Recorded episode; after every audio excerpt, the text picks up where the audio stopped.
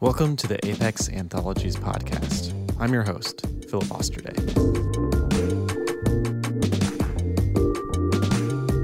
We know that life and being on mission can be overwhelming. So, our prayer is that the Apex Anthologies podcast gives you a moment to breathe, sit at Dad's feet, learn a little bit more about Jesus, and let His Spirit comfort you. Today marks the last episode about the overall structure of Apex. We'll be discussing our gatherings in Kettering and Xenia. We figured it would be helpful to separate the two gatherings into two different episodes. That way, you can hear the heart of all of our ministry leaders. In this episode, we'll be talking with Kevin Bowman, our family ministry team lead, but it is an opportunity where even from a two-year-old through someone who's 102 can come together and say all these people are part of the kingdom of god all these people are part of this family that i am part of and Phil Wing, the gathering team lead. Nothing that the church does really is trying to help you check off a list and feel like you've done something good. The purpose of the church is to help you understand you can't be good on your own. You need Jesus to be good for you in every area of life. We begin by asking Phil the question What did Apex gatherings look like when we first started? Hmm.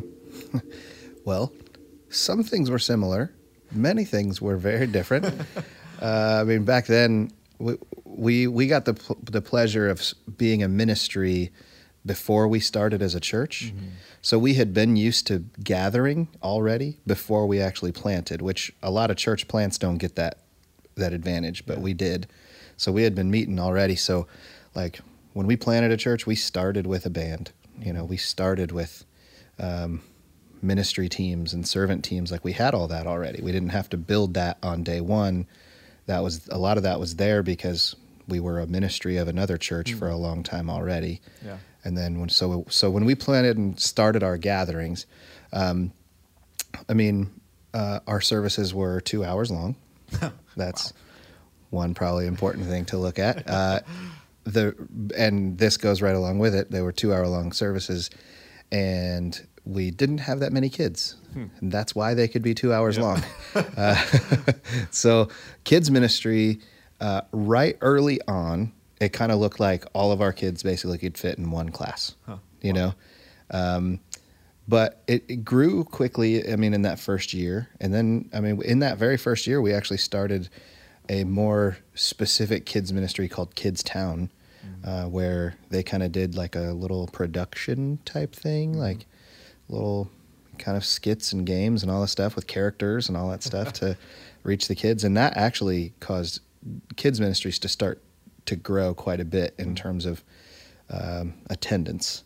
Uh, and that obviously, when people start paying attention that there's stuff for their kids, then that means a lot more people are interested in the church. Yeah. So, um, we, I think as a whole, church picked up steam a lot in that first year, mainly because of the way that people were in, learning to invest in kids. Hmm. Um, that was a pretty big deal. Um, but our gatherings, I mean, we had a, we had a rock band back then. We probably played more. It felt like Southern rock. The guy who was the worship leader before, like when we were in ministry, was like straight out of the Third Day school of music, oh, you know. Yeah. And uh, so everything was kind of a little bit more Southern rock sounding. We had a whole lot of like formerly '80s musicians and all that kind of stuff, you know. So there was fun things like that, but man, we had good preaching. Like mm-hmm. we had good preaching right from the start. That was one of the blessings we were able to start with, and um, yeah. So some things are similar. Like we still value the word the same way we did then. Yeah. We still value singing together as a church the way that we did then. We still value baptisms and all that. Like that was all in place, like right when we got started, which was great. It's just kind of grown and solidified more and more as we've gotten older. Yeah. Maybe you guys can get a little bit more specific. So, what is what does it look like now compared to what it did back then? Well, if I can hop in here, um, Sunday mornings at nine and eleven is when our gathering times are, mm-hmm. and uh, during those uh, gathering times at both services, we have an infant through three year old department, a four, five, and K department, an elementary department known to most people as uh, Kid Life, which is grades one through 5 mm-hmm. And then at uh, 9 a.m. is when we do the middle school. That's grades six through eighth. We do have high school ministry here, but that does happen Sunday evening. But Yeah. that's pretty much what our Sunday mornings look like. So you're saying you can't fit in one room anymore? Is that what I'm hearing? No, we cannot. no, we cannot. Yeah, with it, I mean, if you think about like back then, that first year, we met in a school building. We rented a, a school building's gymnasium, and uh, so we were setting up and tearing down every day or every week, including everything for kids and all that stuff. I mean, we were setting up and tearing down everything that we did.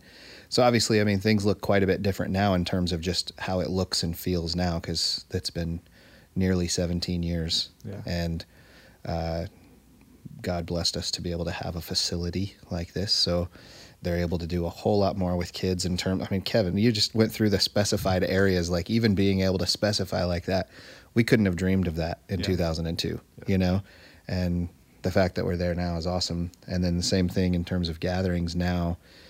You know, we are able to do a lot with gatherings now that we couldn't do then simply because gatherings back then were limited to like a two hour time frame on a Sunday morning because that's all we could have the gym for in Yeah, a school yeah. building, you know. And over the years we've been able to develop it much more and more. And facility doesn't drive all that, but facility sure helps, you know. Yeah. Um, so now, when you come into a gathering at Apex now, I mean, um, you'll hear, I sure hope, and I think Philip is part of the reason for this, but you will hear something that sounds a whole lot better than it did in 2002. Uh, uh, both even in the way that we, uh, how you how you receive preaching. I mean, what we're able to do, you know, to kind of support the preaching of the word. What we're able to do to support singing uh, together the way we celebrate baptisms together as a church. I mean, we were still kind of learning things back then, but even celebrating baptisms is probably one of the things that's most different now than then because back then we were just figuring it out and it was partway through maybe that first or second year that we learned like let's really celebrate baptism together yeah. not just do it but celebrate it mm. there was a time at some point first or second year where baptisms would happen and there were white towels that were handed out to people for them to wave in the air while they shouted and celebrated. I mean, great. it, yeah, you, you thought you just walked into a Pentecostal revival, you know, uh, because uh, baptism was happening. So we learned how to celebrate it. And so now when you come into a gathering and you see baptism, part of our culture Yeah. is the celebration of baptism. Is people get baptized and everybody stands and shouts and claps and, you know, just starts singing. It's like, it's just part of what's there. So over the years, we were developing things early on that now we've been able to make part of our culture Yeah. which is really cool. So, our gathered worship culture here, uh, primarily centered around the gospel, and hopefully you interact with that from the time you walk in the door and meet our frontline team to checking your kids in to, for classes to singing songs to hearing sermons to hearing testimonies. Like we've just heard in a few of them in the recent weeks like just incredible testimonies of god's work in people. And so um, yeah it's pretty pretty cool Yeah. significant how the lord has grown it Oh yeah.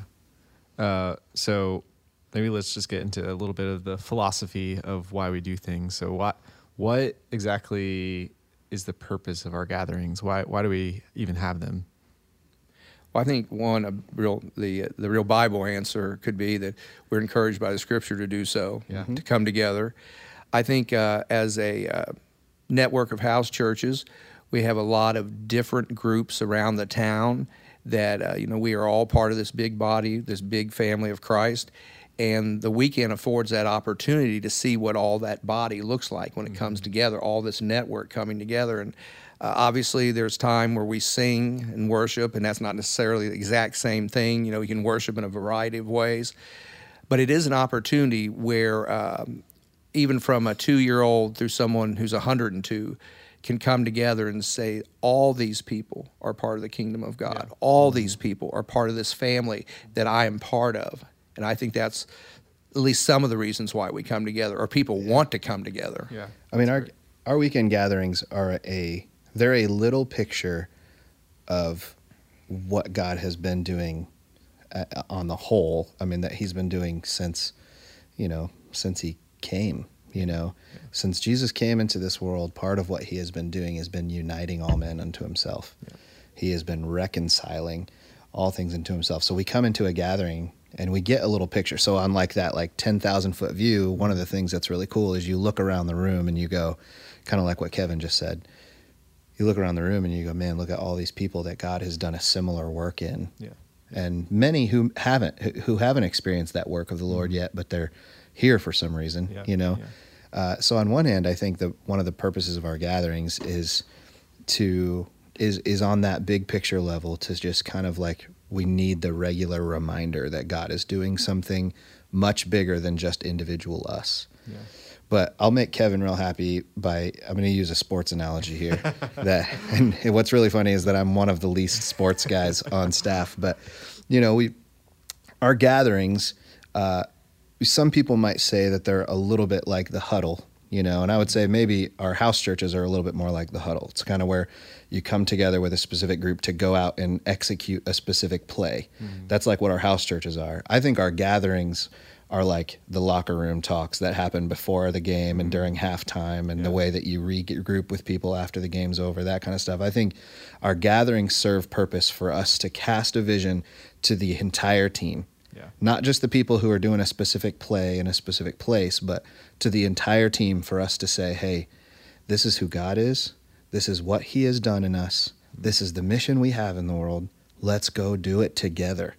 And like a t- like a coach would, you know, like charging up the team with what matters and what is to be accomplished. And so every time we gather, part of what we are doing is to say, hey, follower of Jesus, he has adopted you. He has welcomed you into his family. And as part of his family, you get to be part of his kingdom advancing.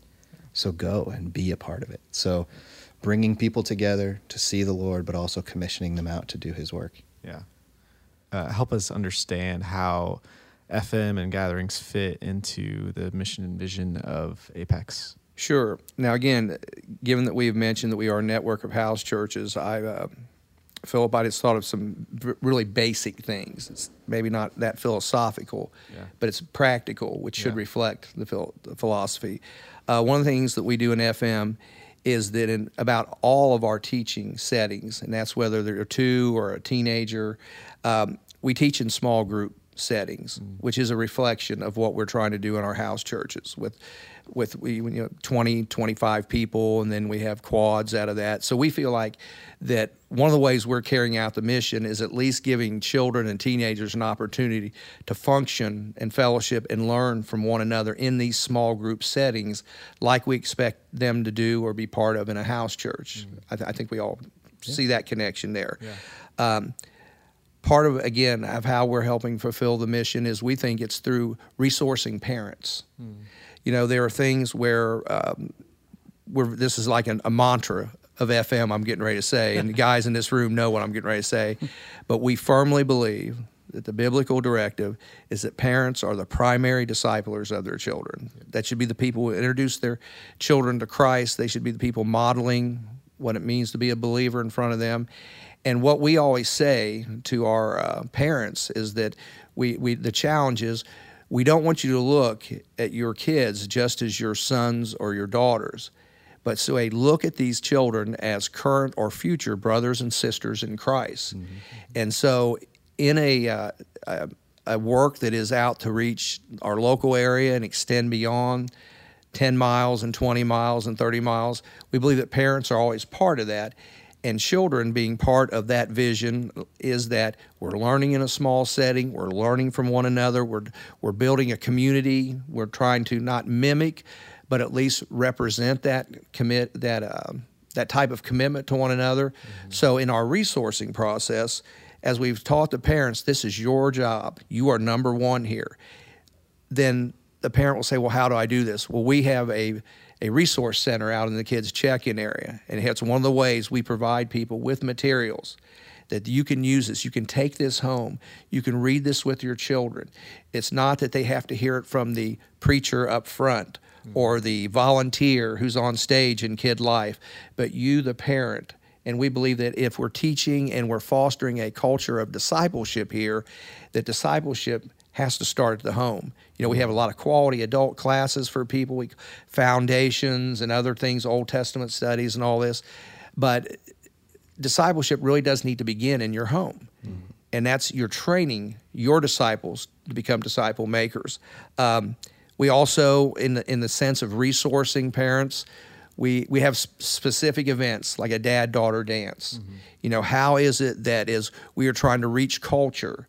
Are we teaching other people, not necessarily believers, like value your child? Your child's important. Yeah. So, as you as a father, how should you be responding to your daughter or a mother? What values are you supposed to be extending to them? So, anything that we do, and even in terms of an event, a, a camp out, a cookout, is about the com- the idea of community mm-hmm. and that you're discipling your child to look for that community, to be part, to invite others into that. And finally, I would just say uh, we specifically try to encourage, uh, for lack of a better term here, not to overuse this term, but missional opportunities for mm-hmm. parents and children being involved in it.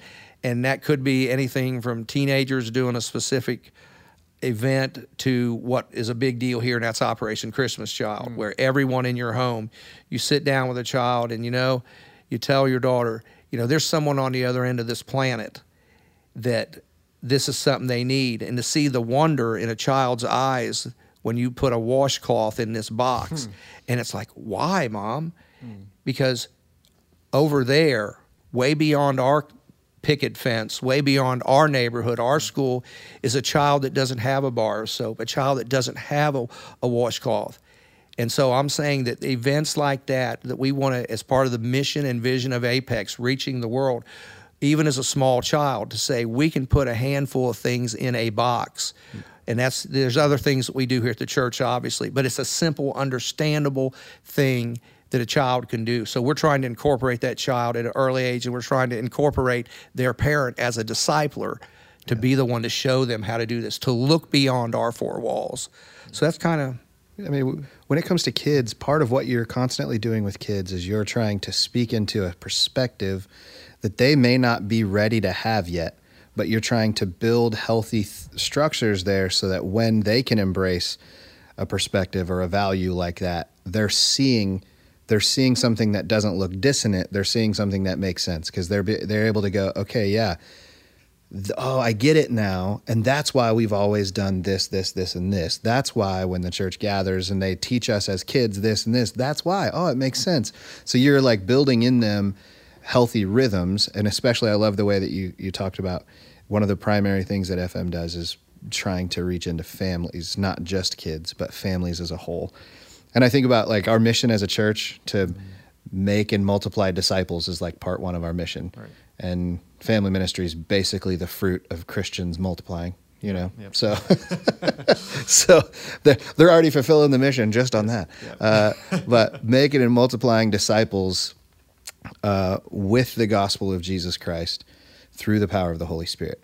That's what we say our church's mission is. Mm-hmm. So when I think of how our gatherings fit into that, um, one, I think the the gospel is the primary driving motivator for everything that we do when we gather. Mm-hmm. And so um, when we draw men, when we draw, when, when, not we, sorry, when God draws all men to himself mm-hmm. through the power of the gospel, when he draws people to himself, he's doing so uh, to show them they're part of something bigger than themselves. Mm-hmm. So when, like you you said, it's some of this is a reiteration, but when when Apex gathers, we are doing a small picture of what the Lord does, yeah. how He draws people to Himself and He reconciles. So I think part of what we do in fulfilling the mission of the church is one, we try to paint a little picture of what it means to actually do something through the power of the gospel, mm. through or sorry through the lens of the gospel by the power of the Spirit. So everything that we do in our gatherings, hopefully, if we're doing it well, if we're doing it right, uh, will be through, uh, will be with the gospel of Jesus through the power of the Holy Spirit. And I think part of how we are part of the disciple making process is that uh, one advantage we have to being an American church, and I know there are tons of disadvantages about the American church, but one advantage is you, Americans are they're used to talking about church on a Sunday morning. Yeah. And even though we know church goes far beyond a Sunday morning, mm. uh, Americans are used to talking about that. Mm. So when someone when someone starts to get little hints of saying, "Man, I need that. I need whatever the Lord is, whatever that is," there's a good chance that, especially in our Midwestern area, like many people will say, "Man, I need to go to church on Sunday." Yeah. And our hope is that they'll come and they'll see, like, hey, it really isn't just about attending somewhere on Sunday. This is actually about the gospel of Jesus Christ mm-hmm. through the power of the Spirit, and you're being offered that, you know. Yeah. And so I think as an open door to the community, as an open door to to people who are struggling in their faith, but then also again like that locker room charge uh, for the followers of Jesus. I think that's part of how we are part of the process of making and multiplying disciples. Mm-hmm. And then we do that by constantly putting the gospel on display mm-hmm. every gathering. That's good. I'm about to say a curse word for Kevin. Get ready to be. That's, Get ready to uh, beat. Yeah, podcast yeah, about to go crazy. I know. Uh, but so FM is not just childcare. I hear. So how do, how does FM do that? How do you guys go beyond just being childcare? Um, this is a very uh, it, it's a repeated joke here around here. Uh, when I got here nine years ago, uh, we had uh, there had been an explosion of children over the many years, as Phil said, over the 17 years. Uh, mm-hmm. Just more and more kids came, and for a lot of good efforts through a lot of people, way before I got here. But at, at times, it, in the volunteer recruitment process, it was like people would people would say, I just don't want to sit back there with a bunch of screaming kids. Mm. And, you know, and if that's your view of what we do, then I understand your reluctance to do that. yeah, sure. But when you begin seeing these children as current or future brothers, sisters in Christ, mm. then all of a sudden you realize you're sowing into their lives just by even hugging a child, by repeating things like, hey, I love you, God loves you. You know, you don't have to teach them a sermon. So when I hear the word child care, and, you know, within FM, I think I fined people before for using that term in front of me. it's because it's not because we don't care about your child. It's because we are here to minister to your child. We're here to minister to their soul. And what we view, and as much as we love the preaching and the gathering and the music and so forth, uh, what we're doing with the two year olds is just as important as what's happening with everyone out in the, the gathering. And I'm happy to be at a, a, place where so many of our staffers feel so strongly that way. It's an encouragement to me. So, as part of this, it comes down to so what do we do to make sure it's going beyond a mm-hmm. notion of childcare? Okay. Yeah. And by the way, I have been known to correct people, even a visitor. No, it's not child care. It's kids ministry. So, you know, get that one out there. But but here's here's one of the things. Here's a few of the things we try to do here, Phil. We try to incorporate the parents in what we do. Now, this is very practical, but we have these weekly handouts that we give to the parent, and this is this is what we talked about this week. Mm-hmm. So they can go home and they can ask Johnny or Susie or Ezekiel or one of these names I can't pronounce here anymore because we have some fun names here with our kids. It's just um, this this is what we talked about today, mom and dad, and mom and dad can read that, or grandma, or whoever might be the primary uh, guardian of that child, and they can reflect. They can reflect on biblical truth, specific verses. You know, it was just recently in a gathering. We had a man give a p- powerful testimony, and he was talking about it at one of the lowest moments of his life. He was reminded of verses he had learned in an Awana hmm, class years right. ago, yeah, yeah, and at a critical decision, formative moment in his life, all the way back to when he was a child, something that had been planted in him. You know, God's word did not return void mm. in his case. Yeah. So we incorporate the parents. We let them be part of what we're doing in those classrooms. Um, we have things, and again, this might seem pretty technical to those of you out there listening. You might be thinking, Am I getting ready to get a primer on VBS uh, popsicle sticks and glue? but, but we have bi monthly crafts and bi monthly activities that allow the child just not to hear someone tell a story about Noah or Moses, but they're experiencing it. They're creating something. They're taking that home, and you know, with it's a very hands-on experience. Now, one of the fun things we do here and I always tell people my job is fun. They don't let me do the fun stuff so much anymore because they just won't let me. But but the, but for example, we'll take out a huge blue tablecloth, and we will teach kids about Moses being taken across the Red Sea.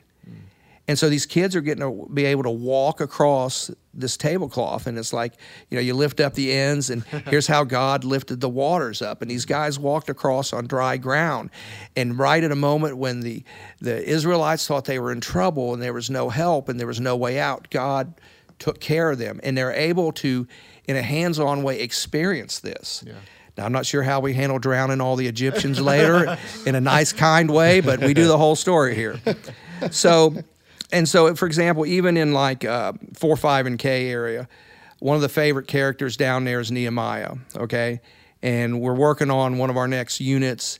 And in this, Nehemiah is here. And, and for those who don't know, he, Nehemiah is a guy that sees the old town of Jerusalem's all torn down, the walls are all messed up, and he's going to rebuild the wall. And and the truth of it is, one of the stories we tell all that we use these styrofoam rocks and we use all these cardboard bricks, and we're helping build this wall. And we're having these people, you know, they're they're trying to knock the wall down. They're trying to to stop Nehemiah from doing this. And in that very practical setting, we really are showing kids how that God protects us, even when there's things as a young child, because a young child needs to feel safe, right? Mm. You as a parent or whoever, you you are providing that safety around them. But in a spiritual realm, there are times when even a young child can be very sensitive to, hey, there's something here that doesn't feel right. Mm. And I think uh, one of the things we're doing to go far beyond just watching a kid is allowing them to have a biblical truth presented, a biblical truth experienced, that they leave there knowing God is with me, mm. God is protecting me. And so that's far beyond uh, changing a diaper or just giving some uh, those famous fish that we hand out or crackers or whatever. Hmm. Um, one of our really big goals is for a child to be able to go home and talk to their parents about this. That is one of our goals. Not just the you can quiz them to see if the volunteer did their job that day, but we've had more than one parent say, "Hey, you know, I got this question today for my kid. I don't know the answer." Mm. And nothing uh, pleases us more when we get an email that says, "You know, I'd always thought this was what happened. I had to go home, get my Bible out, and realize I'd been telling that story the wrong way to my child." Mm. And so here again, even as a child, to know that we are we are sowing into that child during the time they're in our gathering ministries, where it's I need to search for God's truth. It's not just the fact that this person told me, or maybe even my mom told me. Mm. It's like this is what God's word says, and when we get a whole family searching God's word for the truth, we think we we're definitely well beyond the range of, of watching children. Mm. So honestly, guys when parents understand that we want to resource them, we want to educate them, we want to challenge them to be just as fluent with this Bible lesson as the teacher was who prepared it that week. Um, we just don't even think of it in terms of childcare. Yeah. We think of it we are ministering to the child, to the parent, to their family, and we're we're encouraging them to take that knowledge and to respond to the Lord based upon accurate knowledge not just they came to church and they were told not to do this list of things or you better do this things. It's like, this is what God's book says. Mm-hmm. And this is what God's told me in his book. So I need to respond to that truth that's there, that that truth that's not changing. So that's a big way we look way beyond babysitting or anything like that in what we do. So And as a man who's had five kids go through that family ministry at different stages, all of which still in some ver- some form of student ministry, kids ministry at Apex. I mean, you guys definitely there is there is no understanding of like, hey, just drop the kids off in the nursery. Mm. You know, like that that that doesn't even make sense at Apex because of the way that you guys have raised the bar on seeing every opportunity with a kid as a disciple making opportunity. Mm. And so I mean, I see it every week. My kids are the ones coming home asking me all those questions. and I'm like, hey, let me see your handout real quick. What does it say? You know? So, and, and some of the resources you guys use, we have many house churches taking those sheets that you guys give the parents every week and they're basing their, like how they're walking through stuff with the kids in their house church on those things that you given are given out on Sundays. And so they really, uh, I mean, all, if, if again, if we're doing it well, all those things are really working together well. And so, sometimes they very much are, and I think that's like one of the examples where they are. And, and Phil, if I can throw one other thing in here, I, I, when I think about some of the people who uh, work within FM and then some of our volunteers, I think one other way that people uh, see what we do beyond childcare or whatever is that that on a given gathering morning, we are. I, I believe so many of our people are sensitive to seeing the needs that exist You know, uh, just a couple weeks ago, we had a mom. I think she had three kids by herself. She's got a you know a carrier in one hand, a bag in another, and one of our ladies said, "Hey, let me let me walk back out to the car with you. You know, I'll help you get there." In other words, we want parents to know that we're trying to recognize the needs in their life. And you know, when we have a lot of personal attention through regular volunteers or staffers who are in certain uh, places the, the, the, every week, they're realizing this person kind of understands that I'm part of their little community here. So at 9 a.m. in the 4, 5, and K, uh, whoever's uh, leading down there, it's like, oh, so did he go? Did Janie go to the doctor this week? What did the doctor say? I heard you got a new puppy, or even then, like uh, I heard your grandpa passed away, mm. and he, you know, he's in heaven now, and and have that chance to talk about those things. So I think, just to, to finish off this segment, Phil, is that I think one of the th- the things that we do that goes way beyond the child care is we're uh, we're we're trying to recognize the needs that exist within our body, mm-hmm. and uh, we just want people to know that we are there for them if they if they want to engage us, or at least we are willing to help them uh, find the help or counsel they need yeah, sure. for that purpose. So, uh, Phil, can you just uh, on a different note, can we talk about what is the role of uh, let's do music and sermons in our gatherings? Why, why do we do that the way that we do? Oh man, I love talking about this. Uh, and putting music and sermons together is actually kind of helpful because uh, both. I mean, n- nobody nobody is surprised by the fact that sermons are a form of teaching, mm. a form of like trying to not just educate, but trying to inform the heart and mind um, of who the Lord is and how He works, how He comes to us in relationship. I mean, that's no one is surprised by that with preaching, but uh, with Apex, we would say that we very much see our music uh, as a as a partner in that teaching. Mm. Um, that's why we we tend to be extremely picky on our lyrics uh, of the songs that we sing because we really do want to see every song that we sing as a teaching moment. Uh, because, I mean, think about it. Like, if I were to ask you, like, what's the last song that got stuck in your head? The last, like, annoying radio song or dumb hook that got stuck in your head? You could probably rattle it off and be like, "Oh, that stupid Taylor Swift song that couldn't get out of my head," or that, you know, that you there would be some like because music does a thing in the brain. It like just chemically, music does something in the brain.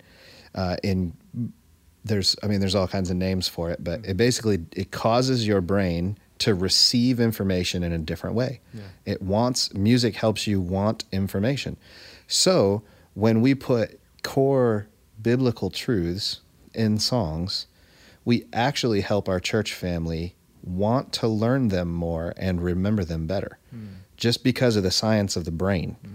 So that's part of why we see our music as a as as partnering in the teaching arm, you know, of of our gatherings. And so we want to sing songs that allow people to remember them through the week and go, that is a gospel truth that I need. Mm. That is a gospel reality that I am not seeing right now, and I need to see it right now. So, um, in terms of the role that they play, I think they are both they are both primarily teaching roles. Mm-hmm. Uh, but music has this cool kind of unique thing that it does, which is music is culturally a unifier. Mm-hmm. Um, even though everyone has 7,000 opinions of music, and we get comment cards every week with everybody's opinions on music, music, if you, all it takes is you to go to, you know, just go to any music festival anywhere it doesn't i mean it doesn't even matter how bad the band sounds on stage half the time mm-hmm. you'll still find a group of people who have come together to sing those songs yeah. like music is a unifier because it's one of the only times that the church all speaks the same language at the same time mm-hmm. so there's a really unique like beautiful thing that happens there when the church sings together over and over and over we're taught in scripture to sing mm-hmm. sing songs sing songs sing hymns we're that's mentioned in scripture a lot. Mm-hmm. Part of the reason is because of the way it helps build it helps build people together. Yeah. In a small little way, you're doing the same thing at the same time. You're joining you're joining on a same page with somebody whether you realize it or not. Yeah. So I think there's a unifier there. And then um, I mean, and, and specifically in our preaching, you know, we we have our greatest desire in preaching here at Apex is that we would help the people of Apex know the Word of God. Mm-hmm. So that's why primarily we do expository preaching, mm-hmm. which is taking a specific passage of Scripture and letting the passage determine everything that we're saying, letting the passage determine what it is that we're focusing on, as opposed to like a topical approach where we just kind of say, "Hey, I want to talk about marriage. Here's the 14 verses that talk about marriage." Mm-hmm. You know, yeah. we will say, "Hey, this is what James 1 1 through 5 says. Yeah. This is what the Lord is communicating to us through it. This is what it means for us as a church." Yeah. We do that on purpose because we feel like the, the the church is strongest when it knows the Word of God.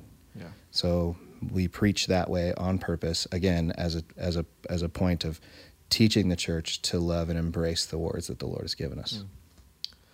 Uh, as a person on staff, I hear this word liturgy quite a bit. Uh, I know what it means, but a lot of people probably don't. Uh, yeah. So, can you maybe explain what is liturgy, and then uh, how does that fit into our gatherings? Yeah, you say that as a person on staff, you hear that word a lot, but most of our church probably doesn't as much. They like the fact that Apex actually has a liturgy that we follow every weekend when we gather will be a surprise to some of the people of our church. Mm-hmm. But um, to all of us leaders who are planning it, we know liturgy as a word, liturgy really just means, I guess it's a it's an original definition is the work of the people. So mm it's what the people do when they come together. mm Uh, so it throughout church history, liturgy basically means what's the form, what's the flow of what you do when you gather, yeah. uh, what drives it. And so when Apex first started, our our liturgy w- wasn't intentional as much as it was like based on a feel that yeah. we wanted to create. Mm. We wanted to start fun and up, and we wanted to slowly move towards serious as we got to the sermon. Mm. That way, people were primed and ready, mm. you know, to hear the word. And then after the sermon, that's when we hit them with the most serious of the songs. and because, you know, every sermon has to result in in tears. and, you know, so uh, just so that that was kind of like we were just trying to create this like emotional flow, mm-hmm. really. And I say we, like me. That's what I was doing when we started. And I didn't even realize it, but that's kind of what I was doing. And over time, I think we got good at certain things, and so the things we got good at determined what our flow was, and determined how what we were going to do, and all that kind of stuff. And it wasn't until, I mean, sometime into that, I started realizing, like, well, Phil, you base the gatherings around the way you feel. It's definitely not based around the gospel. So, you know, so there was like a lot of conviction there for me, just even in thinking through what is determining why we do what we do, and like, because I'm the guy who gets to help choose that. So there was a lot of conviction there for me, but thankfully the Lord just kind of slowly and very patiently started pointing us towards this direction of like actually taking time to think through what is our liturgy and why. And man, when you ask, when you, when, as a believer, when you start to ask the Lord, Lord, what is the healthiest thing that we can, as the church, that we can that we can gather for? What is the healthiest thing we can offer? to both believers and unbelievers, what I mean? Your answer will always come back to the gospel. Yeah. yeah. The gospel is the only thing that every unbeliever and every believer needs. Yeah. Like, yeah. they all need it. So our liturgy now, uh, we have a four-part liturgy that we follow every time we gather, um, and some some liturgies are way more in depth than that. Ours Apex is pretty laid back about most of what we do. So our four part liturgy is chosen to be just four parts, honestly, because it's a way that we can be liturgical and not feel unlike our family, you know? Yeah. So we have a four part liturgy right now that looks like every time we start a gathering, we intentionally try to raise the attention to who is God. Mm-hmm. A holy creator God. That's the first thing we want people to, to see when they come into a gathering whether it's through a song or a scripture reading or something we want to we want to right away say there is a holy god who made us. Uh, he aside from us he's awesome you know? That's just who he is. So that's our first phase every time. And the next part is that when we see that holy god i mean we our our our second part is that we see we are not holy. Mm-hmm. we're not him. We we can't be like him and we it helps us reveal our own sinfulness and our brokenness. And so we move from holy God to broken, sinful people, and then, man, that kind of puts you at a conundrum. Mm-hmm. There's a holy God. There's these broken people. What are we supposed to do about that? Yeah. And the answer is Jesus. Jesus is the third part. And that may sound so funny, but redemption through Jesus is something that we have to focus on every time that we gather. And it's kind of nice that, like, there's thousands of songs written about redemption through Jesus. So that's helpful. but whether, again, whether it be through readings or songs or our sermons even fit into that flow, like, whatever that might be, uh, that third part is calling out like yeah there is a holy god and you are a broken sinful people and the only way that the two can know each other is by being redeemed by jesus mm-hmm. and then when you realize that this holy god has redeemed a sinful broken people the natural response is to offer ourselves over mm-hmm. and so we always finish the fourth part of our liturgy every week we always finish with a response of worship and mission which is us saying mm-hmm if the Lord has done that, oh my word, yeah. how can I not rejoice? How can I not want to be a part of what He's doing? So, that fourfold approach is what's kind of guiding our gatherings every time. So, again, like sermons, songs, uh, testimonies and stories, baptisms, a lot of even our announcements, all that kind of, we're really trying to fit everything into this idea of retelling the good news of the gospel every time that we gather. Mm we talked a little bit about how FM is not childcare. Mm-hmm. That's a mm-hmm. wrong view of FM. Maybe there are some other ways that we could view our gatherings in a wrong way. Phil, do you have any examples of that and kind of some answers back? Well, yeah. I mean, well, well one, we know from our track record we are so prone to idolatry. So we could easily make an idol out of gatherings because we start to worship a person mm. or we start to worship. Honestly, what we can often do is we worship our own preferences. Mm. So, like when uh, there's this type of music or there's this type of preacher or there's mm. this type of feeling or whatever, we can start to think, oh, that's when the Lord is pleased, you know? Mm. And so there's some, there could be some wrong ways to view our gatherings, even for apexers who are used to it. We could, we could build our view of worship around uh, our our preferred thing that happens. And again, there's tons of ways that we could do that, and there's also ways that we could say things like, "Well, yeah, you know, the gathering." Uh, uh, I I'm I'm not a part of like anything else of the life of the church, but I come to I come to a gathering every Sunday, mm. and whereas I think like our gatherings are still beneficial, our gatherings are a part of what the church does. Mm. They're not the whole. And they're not meant to be the whole. They're not trying to be the whole. So I think that's one of the things is I think we have a lot of people who come and maybe just attend on a Sunday and I, I won't ever knock anybody for wanting to come to church on Sunday. That's a that's a that's a noble thing. Uh, I think part of the w- way that we could wrongly view a gathering is to say, "All right, I checked that off my list. I'm good," mm, you know, yeah. um, because our nothing that the church does really is trying to help you check off a list and feel like you've done something good. Mm-hmm. The purpose of the church is to help you understand you can't be good on your own. You need Jesus to be good for you in every area of life. Yeah.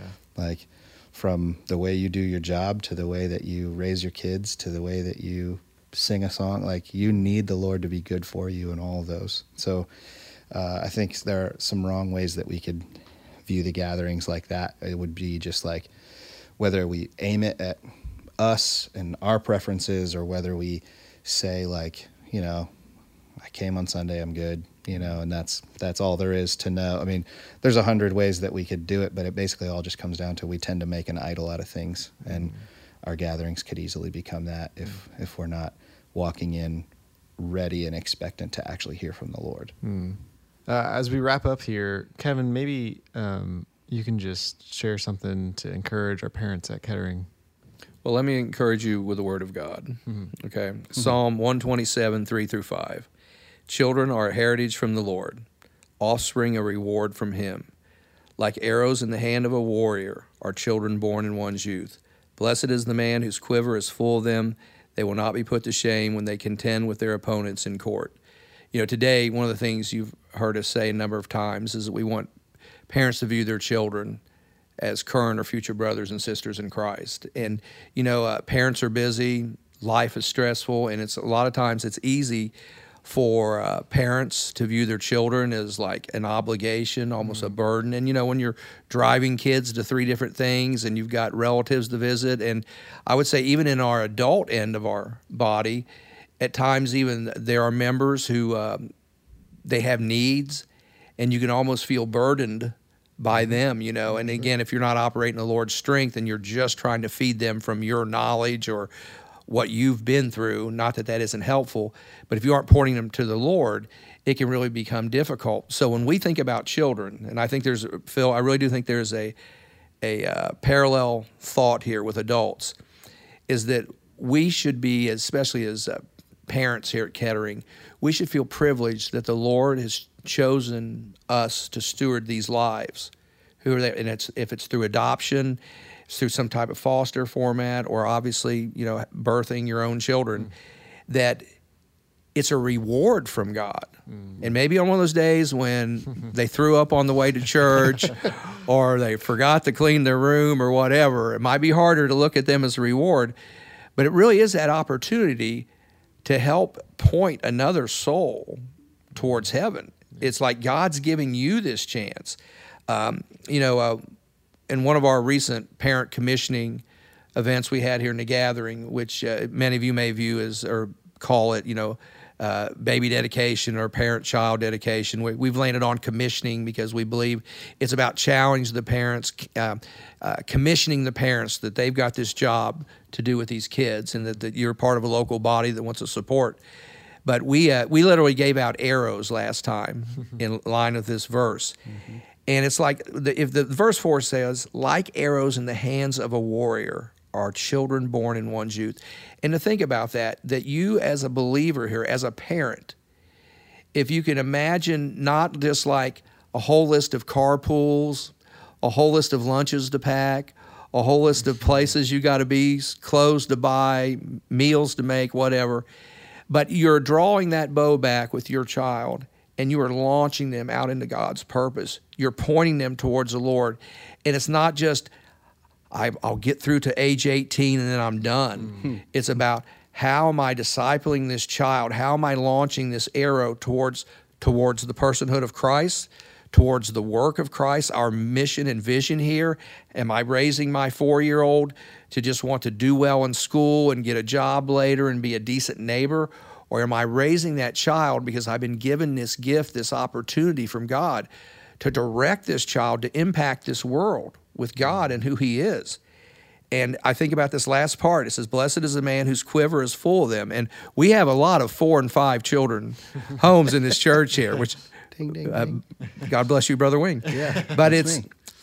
it's just really a thought that if you want to be encouraged with all that's around you that may seem heavy and hard and defeating, is that God's actually armed you hmm. to combat the king of this world. He's armed you to present his son to this world. He has armed you to pull down strongholds in this world, to propagate the gospel. In other words, my kid eh, who didn't take out the garbage, who didn't do their homework that night, who didn't get home on time, God gave me that child to help represent who he is. For I'm supposed to lead that kid to Christ, and then I am supposed to just say, this is your job not not to be rich and have a big house which there's nothing wrong with that because i'll need a place to stay i'm getting older here but I just think parents be encouraged that God's entrusted you with this opportunity. Mm.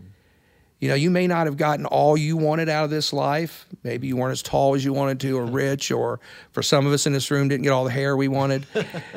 but God did give you life. He gave you life, and He gave you the lives of these children. Mm.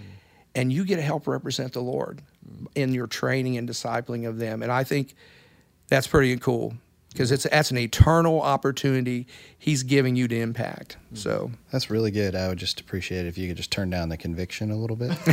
uh, it's a little a little too intense for me right now. uh, Phil, what about you? How how would you like to encourage the people that attend gatherings here at Kettering? Well, I think the primary way that I would like to encourage the people um, who come and are a part of our gatherings would be to see themselves as part of the way the gospel is carried out when we gather. Mm. There are a lot of things that I could say, like, hey, be a really good singer, you know, or like sing out with your heart, or like, you know, listen, uh, genuinely listen to the sermon or something, or like, you know, there's there's serve on one of our 17 volunteer teams at a gathering. There's tons of ways I could do that, but when I was thinking through this, was just kind of thinking through man, if people would just see themselves when they come here on a Sunday, if they would see that their time here on Sunday is part of how the Lord is displaying the gospel in the world, if they would see themselves as part of the way the gospel is being displayed, as opposed to just coming to receive something, but to but coming to be a part of something, coming to be a part of the way the gospel is displayed that day, um, I think we would see we would we, we would see some gigantic things mm. uh, um, in our gathering environment if every believer who was sitting in the room and I, and I would say in our in our gatherings maybe 60% maybe 70% of our crowd are believers maybe mm. um, um, but if those people saw themselves as agents uh, in the sharing of the gospel that day mm. as they saw themselves as partners in the role of displaying this good news of the gospel, then I think that would impact the way that you know just coming in and sitting down and then leaving when we're done. Mm-hmm. You know that it, it, would change that. It would change the way we view. Uh, our songs and our sermons and our stories that we tell. It would change the way we view like even how we're greeted. Mm. It would change the way we view greeting each other and seeing ourselves as part of the family. And you know I, th- I think there's a lot that would be impacted by that but mainly it would just be because we see ourselves as part of god's gospel mission. Mm. um, so i think that's if i were going to challenge the church family or encourage the church family it would be just to see themselves as part of how god is displaying the gospel when they come this podcast got you excited for our Kettering gatherings, we invite you to come check it out. Go to apexcommunity.org to find the times and location. If you'd like to listen to our sermons, go to apexcommunity.org/sermons. Also, if you'd like to hear some of our music, check out apexsings.com/listen. Apex's mission is to make and multiply disciples with the gospel of Jesus Christ through the power of the Spirit. We envision God using every Apexer to join his disciple making movement in reaching the greater Dayton area and unreached people groups around the world. If you'd like to learn more about us, go to apexcommunity.org. If you enjoyed what you heard today, make sure to subscribe. Also, for more stories and future episodes, visit apexanthologies.com. You can also follow us on Twitter, Instagram, and Facebook. Just search for Apex Community. By the way, it would be super helpful if you rated our podcast. That helps us show up on the search feed and gives us a chance for new listeners. If you have any questions or comments, please send us an email at apexcommunity.org. I'd love to hear from you. Thanks again for listening. See you next week.